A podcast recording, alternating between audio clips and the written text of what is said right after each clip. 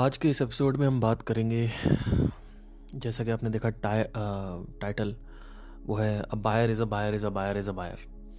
Now, और ये मैंने क्यों रखा है क्योंकि है तो ये मार्केटिंग का हिस्सा, बट ये ह्यूमन साइकोलॉजी से बहुत ही ज़्यादा एम्बेडेड है और इसको हम समझेंगे कि ऐसा मैं क्या इसमें बताने की कोशिश कर रहा हूँ जो आज से पहले कोई नहीं देख पाया है।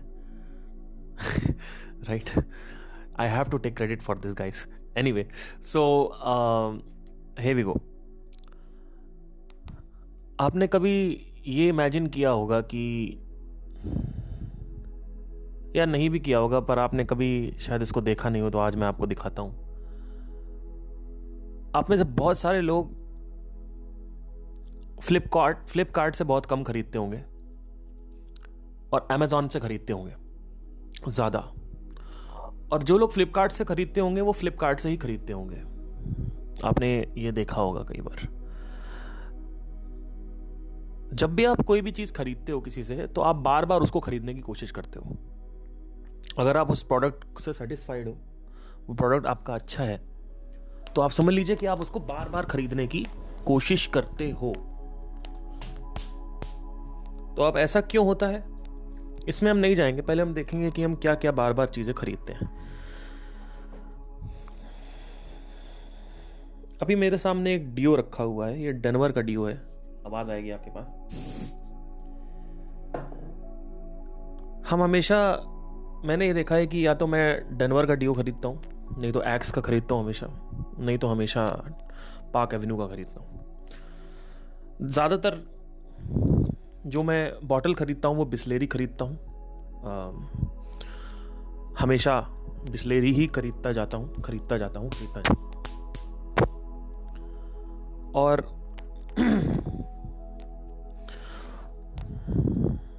अगर मैंने ओप्पो का फ़ोन लिया है तो मैं ओप्पो का ही अगली बार फ़ोन लूँगा ज़्यादातर। ये सबके साथ होता है।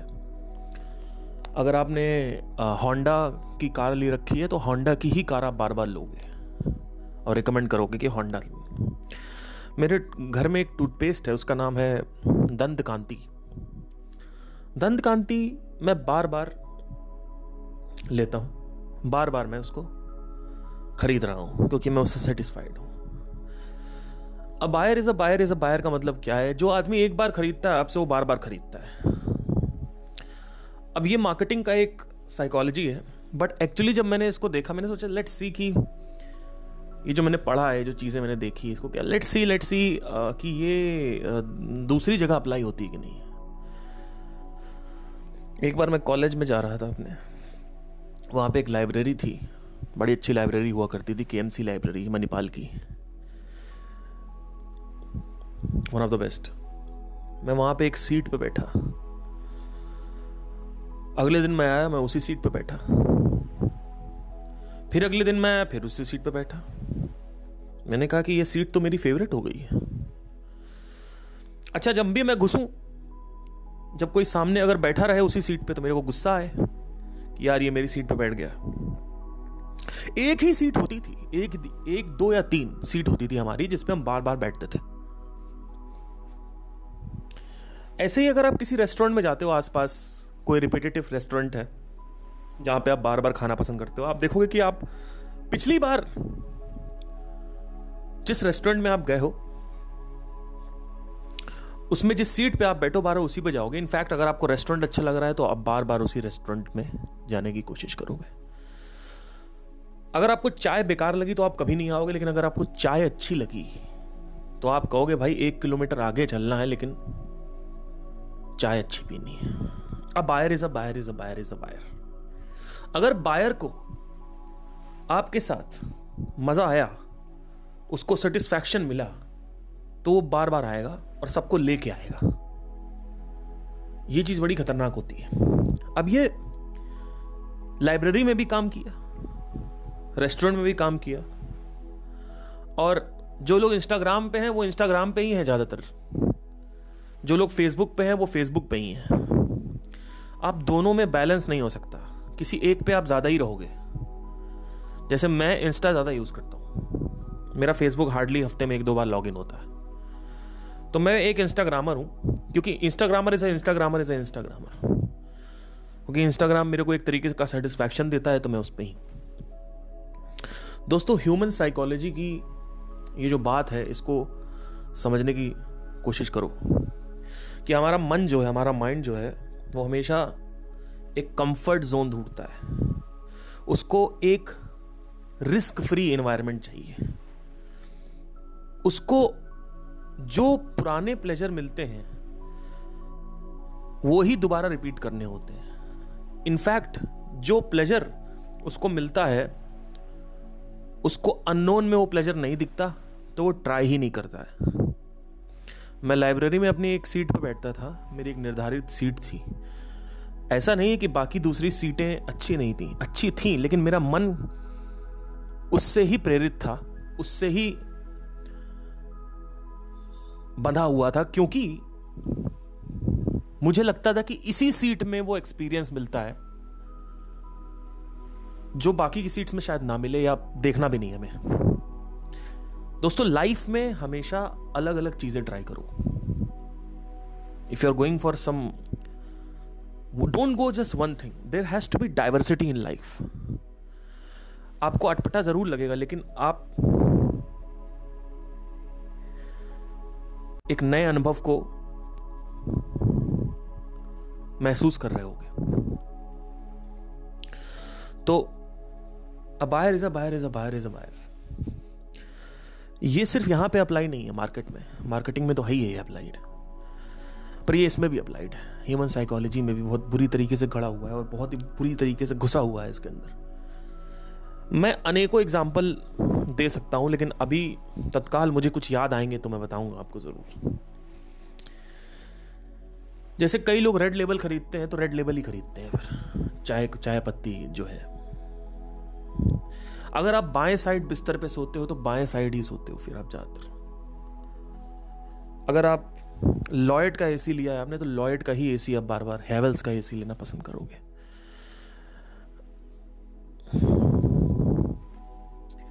कई लोग ब्रेकअप के बाद आते हैं, कहते हैं कि वो स्पेशल थी, वो एक्चुअली स्पेशल नहीं है। आपने बाकी स्पेशल को एक्सपीरियंस नहीं किया है जो दूसरी स्पेशल लड़कियां हैं। आपने सिर्फ एक लड़की को पूरी दुनिया में से एक्सपीरियंस किया है, इसलिए आपको लग रहा है वो स्पेशल थी, जबकि वो स्पेशल नहीं है। उससे लाख गुना अच्छा आपको शारीरिक संतुष्टि कोई और लड़की दे देगी। दोस्तों, एक बहुत प्राइवेट बात बताऊंगा, पता नहीं बतानी चाहिए कि नहीं, बट मैं थोड़ा बाउंड्री में ही रह के बताऊंगा, उतना डिटेल नहीं बताऊंगा। आज से 3 साल पहले जब मेरी गर्लफ्रेंड हुई, तो ना ही मैं उसके साथ इमोशनली बहुत इन्वॉल्व था, हम लोग फिज़िकली भी बहुत इन्वॉल्व थे। और ऐसा नहीं कि मैंने बहुत बार फिज़िकल इंटीमेसी करी उसके साथ, कुछ ही टाइम की थी, लेकिन the way she use to handle it, it was something else. And when it was like something totally, because she was, okay let's not go into the detail, so it's not good enough ना, क्योंकि मैं इतना नहीं बताना चाहता कि वो क्या कहते, वो थोड़ा सा आई थिंक ज़्यादा डीप हो जाएगा, तो नहीं जाना चाहिए उसमें। But she was really amazing, that is what I can tell. I will not go into the specific words, although उससे कुछ होगा नहीं, it is just to have that respect whatever. दोस्तों, इसको मैं इसलिए बता रहा हूं, why I am telling this is because उस चीज से मैं निकल नहीं पाया। 2 साल तक मुझे सिर्फ वही याद आता रहा कि वो एक्सपीरियंस कितना अच्छा था। और ऐसा नहीं था कि ये ठरक थी, इमोशनल कंबाइन था उसके साथ, बट मैं अपने शरीर से उसको निकाल नहीं पा रहा था। और कहीं ना कहीं मेरे अंदर यही था कि जो चीज़ें वो करती थी, या जो चीज़ें, जिस तरीके से वो एक्सपीरियंस किया मैंने उसको, या जिस तरीके से वो पार्टिसिपेट करती थी चीज़ों में, मुझे ऐसा लगता था कि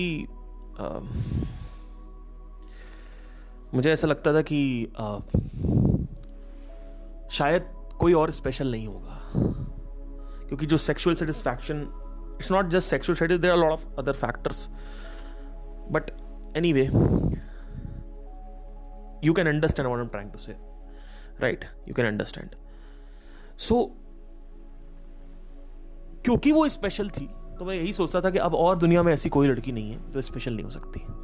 बहरहाल अभी कुछ 1.5-2 साल पहले मेरी एक लड़की से और बात हुई। जब मैं उससे बात कर रहा था तो शुरू में तो ऐसे लगा कि अरे ये तो बेकार है, मुझे वही मेरी वाली चाहिए, है ना।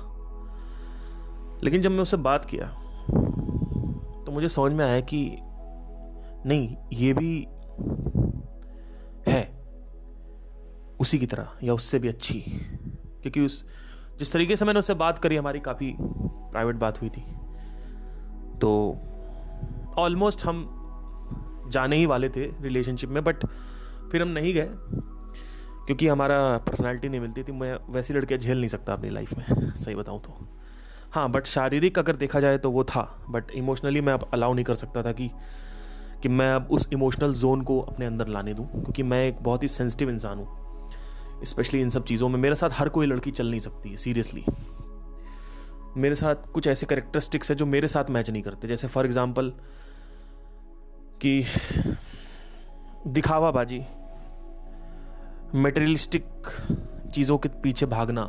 मुझे थोड़ा सा ऐसी लड़कियाँ पसंद नहीं है जो पूरे टाइम आईफोन करती रहें, गाड़ियाँ करती रहें। और ऐसा नहीं है कि कोई लड़की बोलती है मुझे गाड़ी पसंद है, वो उसके अंदर होता है। ये मत सोचो कि आप बोल रहे हो तो ही आपको मैं साइड करूँगा। आपके अंदर वो चीज़ है तो भी मैं साइड कर दूँगा आपको। वो मुझे पता चल जाता है कि आपका कहाँ पे क्या है, क्योंकि ऐसे लोग के डायलॉग क्या होते हैं, मुझे शादी करनी है, शादी में ये लहंगा पहनना है, ये करना है, वो समझ में आ जाता है। उससे बहुत सारे और भी फैक्टर्स होते हैं, मतलब पूरे टाइम ब्रांड करते रहना। मुझे वाकई में एकदम सिंपल लड़की चाहिए थी, मतलब मैं अलाउ नहीं कर सकता था वो चीज। तो जब ये चीज हुई मेरे साथ तो मुझे पता चला कि दुनिया में उससे भी ज्यादा सेक्सुअल सेटिस्फैक्शन देने वाली लड़कियां हैं और ऐसी ऐसी चीज़ें करने वाली लड़कियां हैं जिसके लिए आप पगलाते हो कि लेट्स से ओरल सेक्स। तो ऐसी ऐसी चीज़ें करने वाली भी लड़कियां हैं। ये मत सोचो कि ये सिर्फ आपकी ही गर्लफ्रेंड करती थी। मैं इसके अंदर इतना जा रहा हूं क्योंकि ये बहुत बड़ा हुक है। कई लड़कियां ये सुन रही होंगी तो उनको शायद लगेगा कि ये ऐसी बातें क्यों होती रहती हैं। ये ऐसी वैसी बातें नहीं है, एक्चुअली ये बहुत बड़ी रुकावट होती है ये, क्योंकि ये लड़कियां समझ नहीं सकती ये चीज़। लड़के समझ रहे होंगे, लड़कों को मुझे समझाने की जरूरत नहीं है, लड़के आसानी समझ रहे हैं कि हाँ क्या फंसता है माइंड में। तो ये हुक होता है, बहुत बड़ा हुक होता है। और यही हुक, हमें लगता है कि ये हुक जो है ये सिर्फ वो ही कंप्लीट कर सकती थी, ठीक उसी लाइब्रेरी की तरह जो मैंने एग्जाम्पल दिया। हम एक कंफर्टेबल जोन में चले जाते हैं और हमें लगता है कि इसमें ही वो प्लेजर है, मज़ा है, संतुष्टि है। और हमें एक भ्रम हो जाता है कि इस सर्कल में ही सिर्फ संतुष्टि है, प्लेजर है। जबकि दोस्तों, मैं आपको एक चीज़ बताना चाहता हूँ, आप इसको विश्वास तो नहीं करेंगे लेकिन ऐसे ही बहुत सारे और सर्कल्स हैं, अगर उसमें आप घुसोगे ना, अलग अलग संसार हैं। तो ये जो मेरी एक्स थी जिसकी वजह से मैं फंसा, और उसके बाद फिर मुझे एक लड़की से बात करी मैंने और मुझे पता चला कि हाँ वो भी बहुत सेक्सी है, राइट। तो मुझे वहाँ से क्लियर हो रहा था धीरे धीरे कि नहीं यार, ये मुझे उसके साथ बेड पे बिस्तर गर्म करने की ज़रूरत नहीं थी, मुझे सिर्फ देख के समझ में आ जाता है। जैसे मैं बात करता हूँ तो मुझे समझ में आ गया नहीं यार पार्थ, ऐसा है कि ऐसा नहीं है जो तुम सोच रहे हो। क्योंकि मुझे ना अपने अंदर से वो हुक निकालना था और हुक निकालने के लिए पहले हुक देखना था। जब हुक कैप्चर हुआ, आइडेंटिफाई हुआ, पकड़ में आया, तो हुक का एंटी हुक करना है। अब हुक का एंटी हुक कैसे होगा अगर आपके माइंड में ये स्पेशल बैठा हुआ है कि लड़की स्पेशल है, तो इसको अनहुक कैसे करोगे आप अपने माइंड को गलत साबित करके कि वो एक्चुअली में स्पेशल नहीं है। अफर्मेशन देने से नहीं होता है कि नहीं वो स्पेशल नहीं थी, she was not special. Affirmation देने से नहीं होता कुछ सर। क्या आपने किसी मोटिवेशनल स्पीच में सुन लिया, किसी किताब में पढ़ लिया कि नो बडी स्पेशल, वो स्पेशल नहीं थी और भी ऐसा नहीं होता। आपको अपने माइंड का साक्षात्कार कराना पड़ेगा, अपने माइंड को बोध कराना पड़ेगा। जब आप अपने मन का बोध करोगे, मन को बोध कराओगे कि एक्चुअली में ये देखो, ये है प्रमाण। प्रमाण क्या है? अफर्मेशन प्रमाण नहीं है कि मैं अपने माइंड के अंदर बोलता रहूं कि वो स्पेशल नहीं थी, बाहर आ जा, वो स्पेशल नहीं थी, बाहर आ जा, वो स्पेशल नहीं थी, बाहर आ जा। ये प्रमाण नहीं है। या फिर मैं किसी मोटिवेशनल स्पीकर को सुनता रहूं कि वो स्पेशल नहीं थी, बाहर आ जा, वो कुछ नहीं होने वाला। प्रमाण क्या है? मैं तो मान के बैठा हूं ना वो स्पेशल थी। एफर्मेशन देने से या बाहर से इंफॉर्मेशन अंदर डालने से कुछ नहीं होता है। तो मुझे वो दिखाना, तो मैंने बाहर एक्सप्लोर करना चालू किया। One of the most amazing girl, उसका मैं नाम नहीं ले सकता नहीं तो गाली देगी, उससे मैंने बात किया। जब मैंने उससे बात किया तो मुझे लगा कि हे भगवान, मज़ा आ गया। ये लड़की भी वो सब कर सकती है जो वो कर सकती है। तो आप बाहर निकल सकते हो। इस पूरे की पूरी गुत्थी थे, ऐसी कोई दुनिया में लड़की नहीं है जिसके साथ आपको रह के सिर्फ उसके साथ ही वो चीज मिलेगी। अगर एक लड़की ने आपको छोड़ दिया है तो आप बाहर आइए और दूसरी लड़की खोजिए। जब तक ये डिजायर नहीं खत्म होता है तो हम अपने हुक में फंसे रहते हैं। A buyer is a buyer is a buyer. अगर एक कंपनी एक कस्टमर को ऐसे एक्सपीरियंसेस दे पाती है तो कस्टमर हुक हो जाता है उस कंपनी से। ये जो एक्सपीरियंसेस हैं वो फंसा रहे हैं। जैसे एक आम है, आम एक कंपनी की तरह है। जैसे आप आम खाओगे अब आपको आमों से प्यार हो जाएगा, ऐसे ही कंपनी। तो रियल कंपनी यही होती है। जो रियल कंपनी, जैसे मैगी जो है उसको फंसा रखा लोगों ने। उनको लगता है कि यूपी में वो मज़ा नहीं है, जबकि लोगों को मैगी की आदत पड़ गई है। सही बताऊं तो ऐसी और भी मैगियाँ हैं। टॉप रेमन में कुछ ऐसी फ्लेवर्स हैं जो आपको अच्छे लगते हैं। वाई वाई नूडल्स है, लेकिन लोग मैगी खाते हैं क्योंकि कहीं ना कहीं मैगी में अलग एक्सपीरियंस है। बट इसका मतलब ये नहीं है कि दूसरी मैगियों से आपको आदत नहीं लगेगी। लग सकती है, दूसरी वाई वाई नूडल्स की आदत लग सकती, बिल्कुल लग सकती है। देखिए, मैं ये नहीं कह रहा हूं कि लड़की वाले एग्जाम्पल पे आते हैं तो थोड़ा सा ज़्यादा सही होगा, फिर मैगी पे आएंगे। मैं ये नहीं कह रहा हूं कि वो लड़की जो नई गर्लफ्रेंड आपकी आई हुई है, पुरानी गर्लफ्रेंड ने जो आपके साथ शारीरिक संबंध बनाया, उसमें जो उसने हरकतें करी, अब आप उससे हुक हो चुके हो। लेकिन उसने छोड़ दिया, अब आपको आदत पड़ गई। अब आपने कहा कि चलो ठीक है, बाहर एक्सप्लोर करते हैं, एक नई लड़की लेके आते हैं। तो वो नई लड़की वो ही हुक नहीं देगी आपके बेड पे जो पुरानी दे रही थी। अगर कोई किस भी करता है आपको, तो वो जो किस है वो हर एक व्यक्ति अलग अलग करता है। सिग्नेचर होता है सबका, कहीं ना कहीं एक टेक्सचर होता है अलग अलग सबका। मैं ये नहीं कह रहा हूं कि वो सेम टेक्सचर आपको मिलेगा। मैं ये कह रहा हूं कि उससे बेहतर और अलग और बढ़िया टेक्सचर आपको मिल सकता है। वो एग्जैक्ट नहीं मिलेगा, वो एग्जैक्ट नहीं मिलेगा आपको। समझ रहे हो मैं क्या कह रहा हूं? ऐसे ही मैगी जो है वो एग्जैक्ट वो चीज जो है मैगी में, वो तो मैगी का ही है, लेकिन आपको और मैगियों में और नूडल्स में ऐसी चीजें मिल जाएंगी जो उससे अलग और बेहतर हो। लेकिन आप उसको खाए नहीं हो तो आपको उसकी आदत नहीं है। और जैसे ही आपको नई मैगी मिलेगी, आपको पुरानी मैगी की लत लगना बंद हो जाएगी। अब आपकी नई लत बनेगी, नई वासना बनेगी, नई हैबिट बनेगी। ये है पूरा का पूरा खेल। हम ये सोचते हैं कि अरे यार, मेरी पत्नी मर गई तो क्या होगा, और हम सोच सोच के रोने लगते हैं। हम अपनी पत्नी की बाहों में या गर्लफ्रेंड की, प्रेमिका की बाहों में या प्रेमी की बाहों में पड़े रहते हैं और रोते रहते हैं कि हे भगवान, अगर तुम मर गए तो क्या होगा। आई एम श्योर आप लोग में किसी की बॉयफ्रेंड गर्लफ्रेंड होगा, आप भी ऐसे ही सोचते हो। मैं सच बताऊं ना, अगर ऐसा हो जाता है लेट्स से, तो अब उसके बाद क्या करना है इसके बारे में कोई कुछ नहीं जानता, किसी को कोई भी कोई इंटरेस्ट नहीं है कि दुखों से बाहर कैसे आए, क्योंकि मन को तो समझा ही नहीं।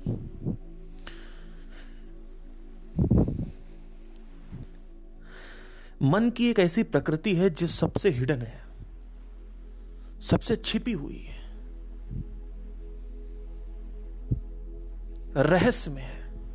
It's a secretive knowledge which nobody knows about because nobody goes into that deep। एक व्यक्ति गया है कृष्णमूर्ति, 40 साल वो व्यक्ति समझाता रहा, लोगों को कुछ समझ नहीं आया। 40 साल बाद 1993 में जब वो मरने वाले थे,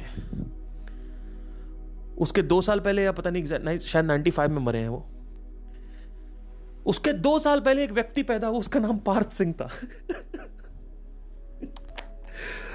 वो समझ गया, और सच में समझाऊं मैं। अब आप कहोगे कि आप घमंड कर रहे हो, घमंड उमंड की बात नहीं है, मैं एक मैग्नीट्यूड देख रहा हूं। जो मैग्नीट्यूड है, देखो मैं आपको समझाता हूं, क्योंकि वो सिंप्लीफाई नहीं कर पाते थे, मैं थोड़ा और उसको सिंप्लीफाई करूंगा। वो है क्या, ऐसा क्या हो गया कि पूरी दुनिया में कोई समझ नहीं पाया, including everybody, nobody has understood the map of the mind. मैं फिर से एक बार, पहले मैं समझा चुका हूं, थोड़ा सा डीप समझाने की कोशिश करूंगा इसको। देखिए, जब मेरा ब्रेकअप हुआ था, तो मैंने ब्रेकअप को आंखें फाड़ के अच्छे से देखा था, अंदर क्या हो रहा है मेरे अंदर। ये पहला पॉइंट होता है। जब मैंने इसको देखा तो मुझे एक ऐसी चीज फील हुई जिसको बताना शायद थोड़ा मुश्किल हो जाएगा, पर मैं कोशिश करूंगा। मुझे पूरा का पूरा नक्शा समझ में आ गया कि इसके बाद ये होता है, इसके बाद ये होता है, इसके बाद ये होता है, इसके बाद ये होता है, अब ये होगा, अब वो होगा। और ऐसा लग रहा होता है कि ये वक्त कभी खत्म नहीं होगा, लेकिन वो वक्त खत्म हो जाता है कुछ टाइम बाद, देखते ही देखते आपको पता भी नहीं चलता वो वक्त कहां गया। लेकिन जब वो वक्त खत्म हो जाता है तब आप उसको देख नहीं सकते हो, क्योंकि अब वो मूवी खत्म हो चुकी है। वो मूवी चल रही है 4-5 महीने से, आप उसको देख रहे हो और देख रहे हो सिर्फ क्या हो रहा है मेरा, क्यों हो रहा, कैसे हो रहा, सब देख रहे हो। अच्छा ऐसे होता, अच्छे से एक बार आपने अगर उसको अच्छे से देख लिया तो अब क्या होगा कि आपको ये समझ नहीं आएगा कि ब्रेकअप से बाहर कहते आते हैं अंकल, आपको यह भी समझ में आ जाएगा कि बंधन क्या होता है, आपको यह भी समझ में आ जाएगा कि मोह क्या होता है। अगर एक दुख को तुमने एकदम बारीकी से ऑब्जर्व कर लिया, डॉट टू डॉट, तो तुम्हारे अंदर वो नक्शा बन जाता है कि अब ये होगा, अब ये होगा। लेट्स से अगर किसी की मृत्यु होती है घर में, और मुझे पता है कि मोह का नक्शा क्या है, what is the map of the consciousness or the map of that attachment, तो आपके लिए क्या होगा कि दुनिया खत्म हो गई। घर में कोई मर गया, दुनिया खत्म हो गई, दुनिया खत्म हो गई। लेकिन मैं कैसे रिएक्ट करूंगा उस पर, मैं आपको वो बताना चाहता हूं। ये मैंने देखा हुआ है लिटरली। चाहे कितना भी दुख हो जाए, मुझे आंखें फाड़ फाड़ के मैं रोऊंगा, लेकिन मुझे ये पता चल जाएगा कि ये कब खत्म होगा, कैसे खत्म होगा, और कब तक सब्र करना है, कितना टाइम लगेगा, क्या ऐसी एक्शंस लेने से ये बढ़ जाएगा ये दुख, क्या ऐसे एक्शन लेने से ये दुख खत्म हो जाएगा। अब आप कहोगे इसमें कौन सी बड़ी बात है। बहुत बड़ी बात इसलिए है क्योंकि आप लोगों को देखते हो किसी के घर में मृत्यु हुई, आप उसको देखते हो, वो 6 महीने में बाहर आ जाते हैं। आपके पड़ोसी में किसी की मृत्यु हुई, आप उसको देखते हो, वो 6 महीने में बाहर आ जाते हैं। आप सबको देखते हो, किसी का ब्रेकअप हुआ, वो 6 महीने में बाहर आ जाता है। आप खुद भी पास्ट में एक ब्रेकअप से निकल चुके हो, आप 6 महीने में बाहर आ गए थे, लेकिन जब ये दोबारा होगा तो फिर से तुम्हें उतना ही दुख होगा और फिर से तुम्हें ये ऐसा लगेगा कि ये दुनिया बेकार है, बकवास है। अब मेरी बात ध्यान से सुनिए, चाहे तुम्हारे भूतकाल में कितनी बार भी मृत्युएं हुई हो, कितनी बार भी दिल टूटा हो, आशिकी हुई हो, अगर तुमने उसको सही से नहीं देखा है तो हर बार वो उतनी ही तेज डसेगा जितना पहले डसता था। और हर बार वो वही फील कराएगा जो पहले कराता था। ये दुखों की सीमा है, ये दुखों का पावर है। मतलब क्या तुमने 1000 मृत्युएं देखी अपने घर में? 1001वीं बार कोई मरा, फिर तुम्हें उतना ही दर्द होगा। लेकिन अगर तुमने उसको देख लिया, जो भी हो रहा है उसको देखते रहो, बस देखते रहो, क्या हो सकता, देखते क्या होता है, देखते रहो, तो एक नक्शा बन जाता है माइंड में। कॉन्शियस माइंड को पता रहता है, अभी सब कॉन्शियस को पता है, लेकिन कॉन्शियस माइंड को नहीं पता है, क्योंकि कॉन्शियस माइंड में जाने के लिए डेलिब्रेट ऑब्जर्वेशन होना जरूरी है। What is deliberate? डेलिब्रेट मतलब होता है जानबूझ के ऑब्जर्वेशन, एक ऐसी ऑब्जर्वेशन जो चैतन्य हो, मतलब क्या, कॉन्शियस हो। You should be bloody conscious when you are having this tremendous pain in life. If you are conscious enough, पहले दूसरे अटेम्प्ट में शायद दर्द ना हो, शायद दर्द ना जाए, बट बाद में उसका असर सिर्फ 10 या 12 दिन के लिए रहेगा। हर एक ब्रेकअप के बाद आपके पास शुरू में 10 महीने लगते थे, फिर 6 हो गए, फिर 3 हो गए, 2 हो गए, 10 दिन मैक्स। हम अपने घर में कितने भी दुखी हो जाए, कोई मर जाता है तो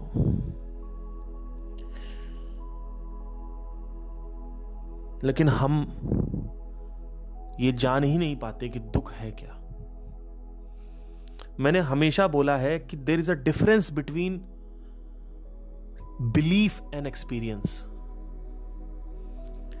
you have seen people coming out of breakups, you have seen people coming out of deaths, the demise, you have seen people coming out of all these things. Everybody has suffered in front of you, but you still don't know।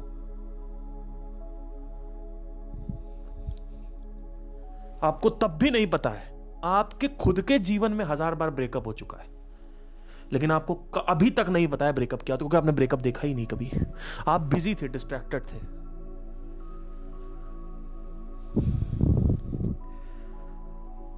लोग कहते हैं आप हर बात को breakup पे क्यों ले आते और किस पे लाओगे? 2 ही चीजें हैं, एक तो मृत्यु है और एक किसी का बंधन है, वो मृत्यु है। 2 ही मृत्यु होती है ना, शारीरिक मृत्यु और बंधन मृत्यु। The death of relationships and the death of the human beings, यही तो 2 डेथ है। इसके अलावा और कौन सी डेथ है, मुझे बता दीजिए। जब भी आप रो रहे होते हो तब एक डेथ होती है। लैपटॉप खो गया, रो रहे हो, मौत है। बाइक का एक्सीडेंट हो गया, बाइक चकनाचूर हो गई, मौत है। कार का एक्सीडेंट हो गया, कार चकनाचूर हो गई, मौत है। रिलेशनशिप टूट गया, मौत है। अरे तुम मौत पे ही तो रोते हो, तो क्यों ना मौत की बात करें? और तुम किस पे रो रहे हो? मुझे एक चीज बता दो, तुम रोते हो क्या? एग्जाम में फेल हो गए, सफलता की मौत?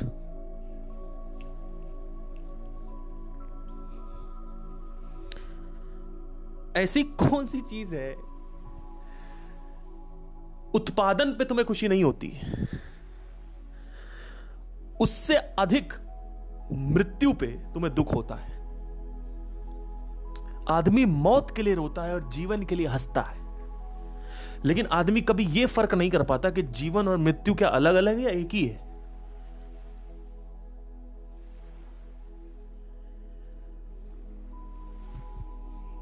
मैं कई बार ऐसा इमेजिन करता हूं, जैसे मेरी गर्लफ्रेंड है, बहुत क्लोज है अभी मेरे से वो, तो she is very attached to me, मैं भी हूं।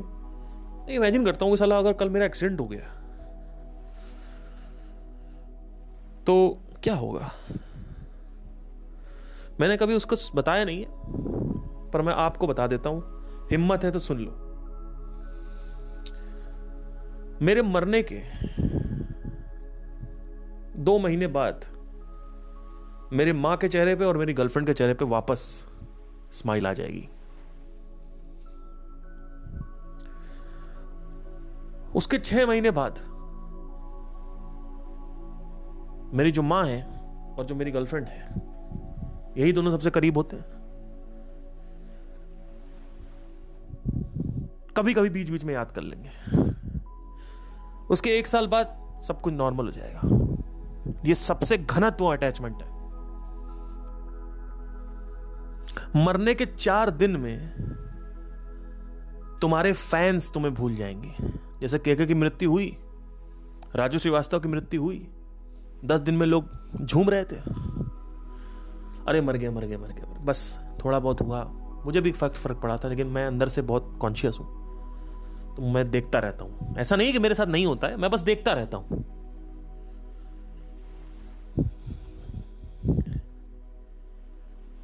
मरने के 15 दिन के भीतर तुम्हारे दोस्त वापस हंसने लगेंगे।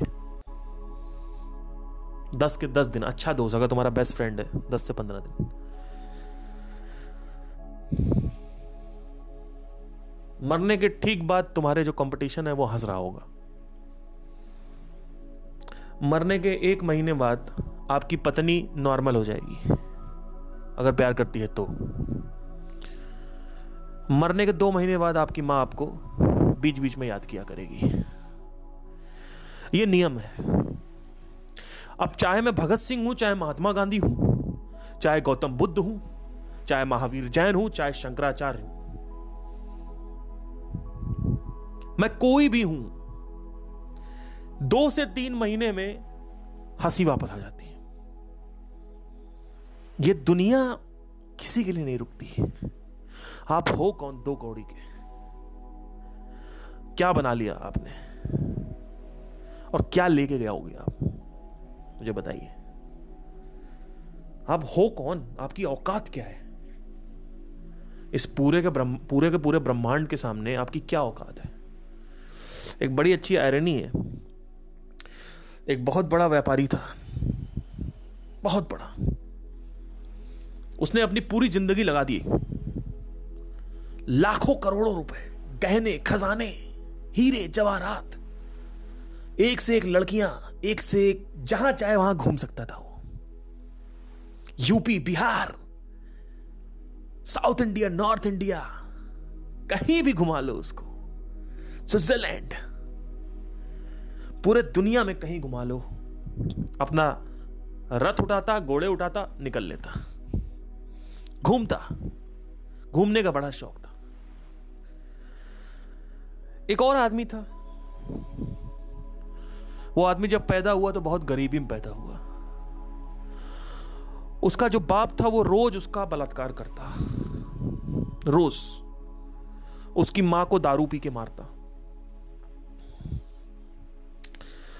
उसकी मां को मारे, फिर बच्चे का बलात्कार करे, मां का बलात्कार करे, फिर बच्चे और मां को रोज मारे। ये चलता रहा 10, 12, 13 साल तक। 15-16 साल हो गए। एक तरफ ये राजा था, ये और अमीर होता जा रहा था, और एक तरफ ये 20 साल का युवक जिसके अंदर गुस्सा भरा पड़ा था। एक दिन राजा इस युवक के घर के सामने से निकल रहा था, और इस युवक ने बहुत बार इस राजा की कहानियां सुनी, बहुत इरिटेटेड था ये, हर चीज से इरिटेटेड रहता था। तो घर गुजरता ही, जैसे ही सामने निकला तो राजा उतरा अपने रथ से, और राजा सामने की पहाड़ की चोटी पर ये देखते हुए गुमान कर रहा था कि देखो मैं कहां पहुंच गया, मेरी क्या वैल्यू है, क्या क्या उखाड़ दिया मैंने, कोई मेरा क्या बिगाड़ लेगा। पीछे से युवक आया, उसने छुरा भोंक दिया अंदर राजा का पेट के अंदर, छुरा भोंका, उसकी अंतड़ियां बाहर निकल आई राजा की। राजा वहीं पे शौक में शक्ल देखते हुए युवक की मर गया। वो युवक उस सदी का सबसे बड़ा क्रिमिनल बना। उससे बड़ा खूनी और मर्डरर कहीं पैदा नहीं हुआ था। आयरनी यह है, इस कहानी की आयरनी यह है कि आप कितने भी बड़े हो जाओ, एक बेवकूफ तुच्छ प्राणी से तुम्हारा जीवन छिन सकता है, एक बहुत हाईफाई आदमी से तुम्हारा जीवन नहीं छिनेगा। ये न मत सोचो कि तुम्हें बहुत आलिशान मौत मिल सकती है। मौत एक बेवकूफ तुच्छ प्राणी से भी हो सकती है। उसने कुछ नहीं किया, उसने अपनी जिंदगी में टॉर्चर देखा, लोगों को टॉर्चर किया, उसने कुछ नहीं किया, उसने कोई किताबें नहीं पढ़ी, उसने कोई म्यूचुअल फंड्स में इन्वेस्ट नहीं किया, उसने कोई शेयर मार्केट को नहीं समझा। एक 20 साल जला के अपने आप को ज्वालामुखी में शेयर मार्केट को नहीं समझा उसने, उसने कोई म्यूचुअल फंड्स नहीं देखा। वो पीछे से आया, छुरा भोंक दिया, उसको कह रहा है खत्म।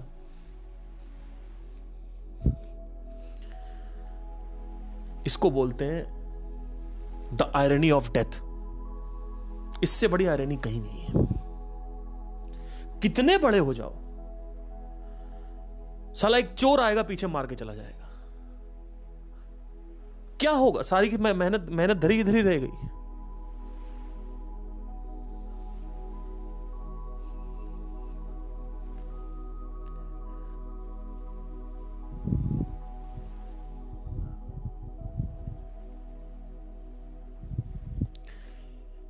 ये एक बहुत ही बड़ी चीज है जो शायद आप ना समझ पाए, बट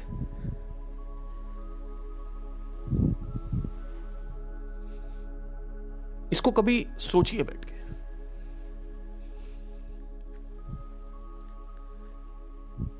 मैं कई बार इस चीज के ऊपर जिक्र करता हूं, लोग कहते हैं आप मृत्यु की बात कर रहे हैं। अरे भैया, क्या मृत्यु नहीं है? क्या नहीं है मृत्यु? का ब्रेकअप एक मृत्यु नहीं है?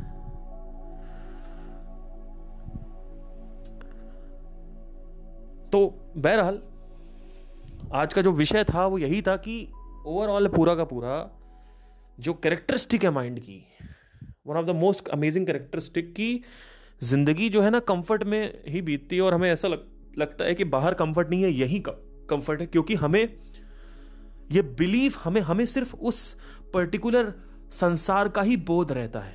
लेकिन अगर हम अपना संसार चेंज करें और थोड़ा सा ऑप्शन रखें तो आपको एक नए संसार का बोध होगा। इस तरीके से आप डाइवर्सिटी ला सकते हो अपने जीवन में, और इसको मार्केटर्स यूज करते हैं। मार्केटिंग में एक बात बोली जाती है, वो भी मैं खत्म कर देता हूं। वो बोली जाती है, बड़ी खतरनाक बात है,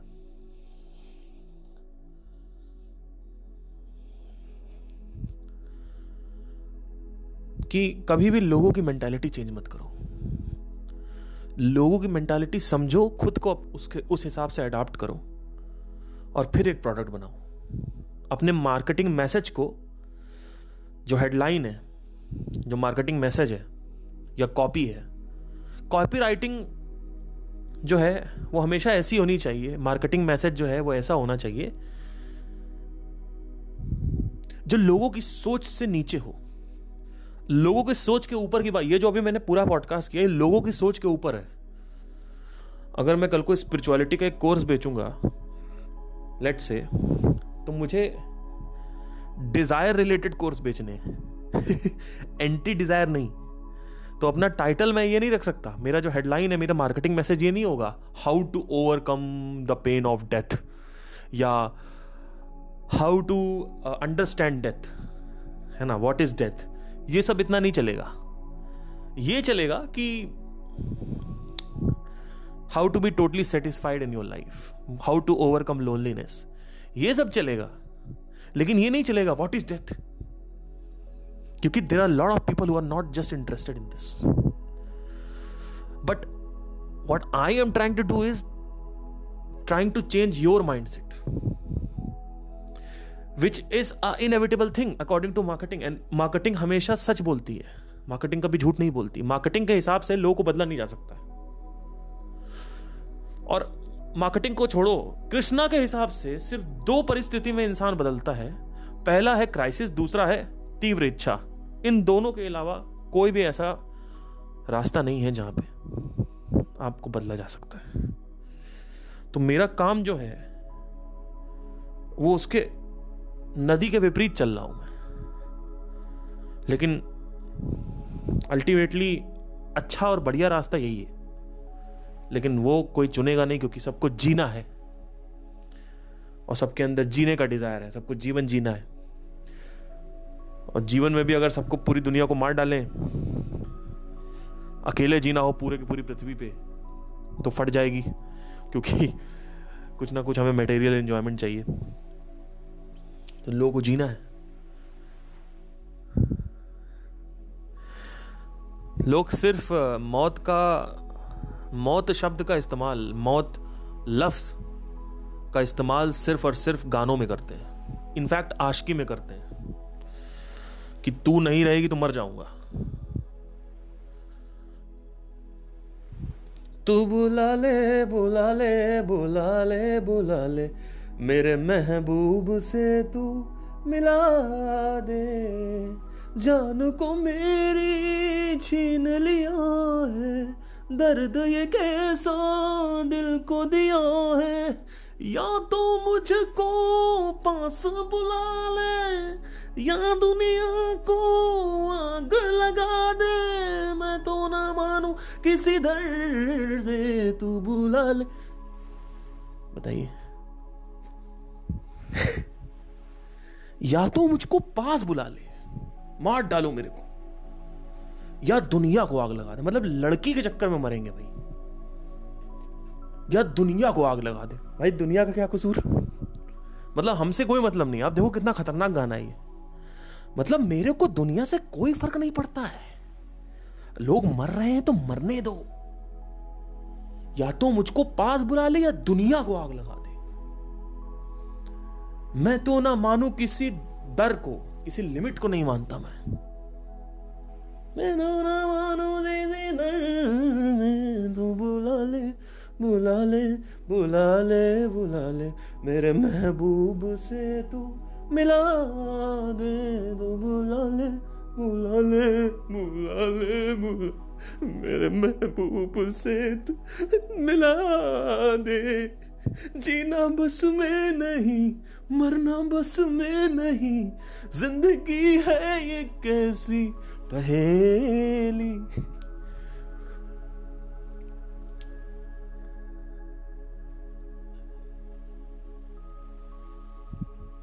अगर किसी को सत्य ना पता हो, ये गाने सुन के आदमी पागल हो जाए, इतने खतरनाक गाने। बट एनीवे मेरा साइट क्या, मेरा मेन प्रोफेशन ही वही है।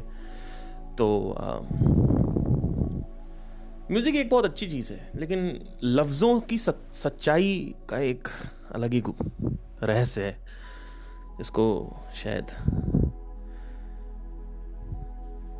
अगर फॉलो किया जाए तो मौत से भी बदतर ज़िंदगी हो जाती है। Anyway, thank you so much. इसके अलावा अगर कोई प्रॉब्लम हो तो नीचे कमेंट करना मत भूलिएगा। Thank you, take care.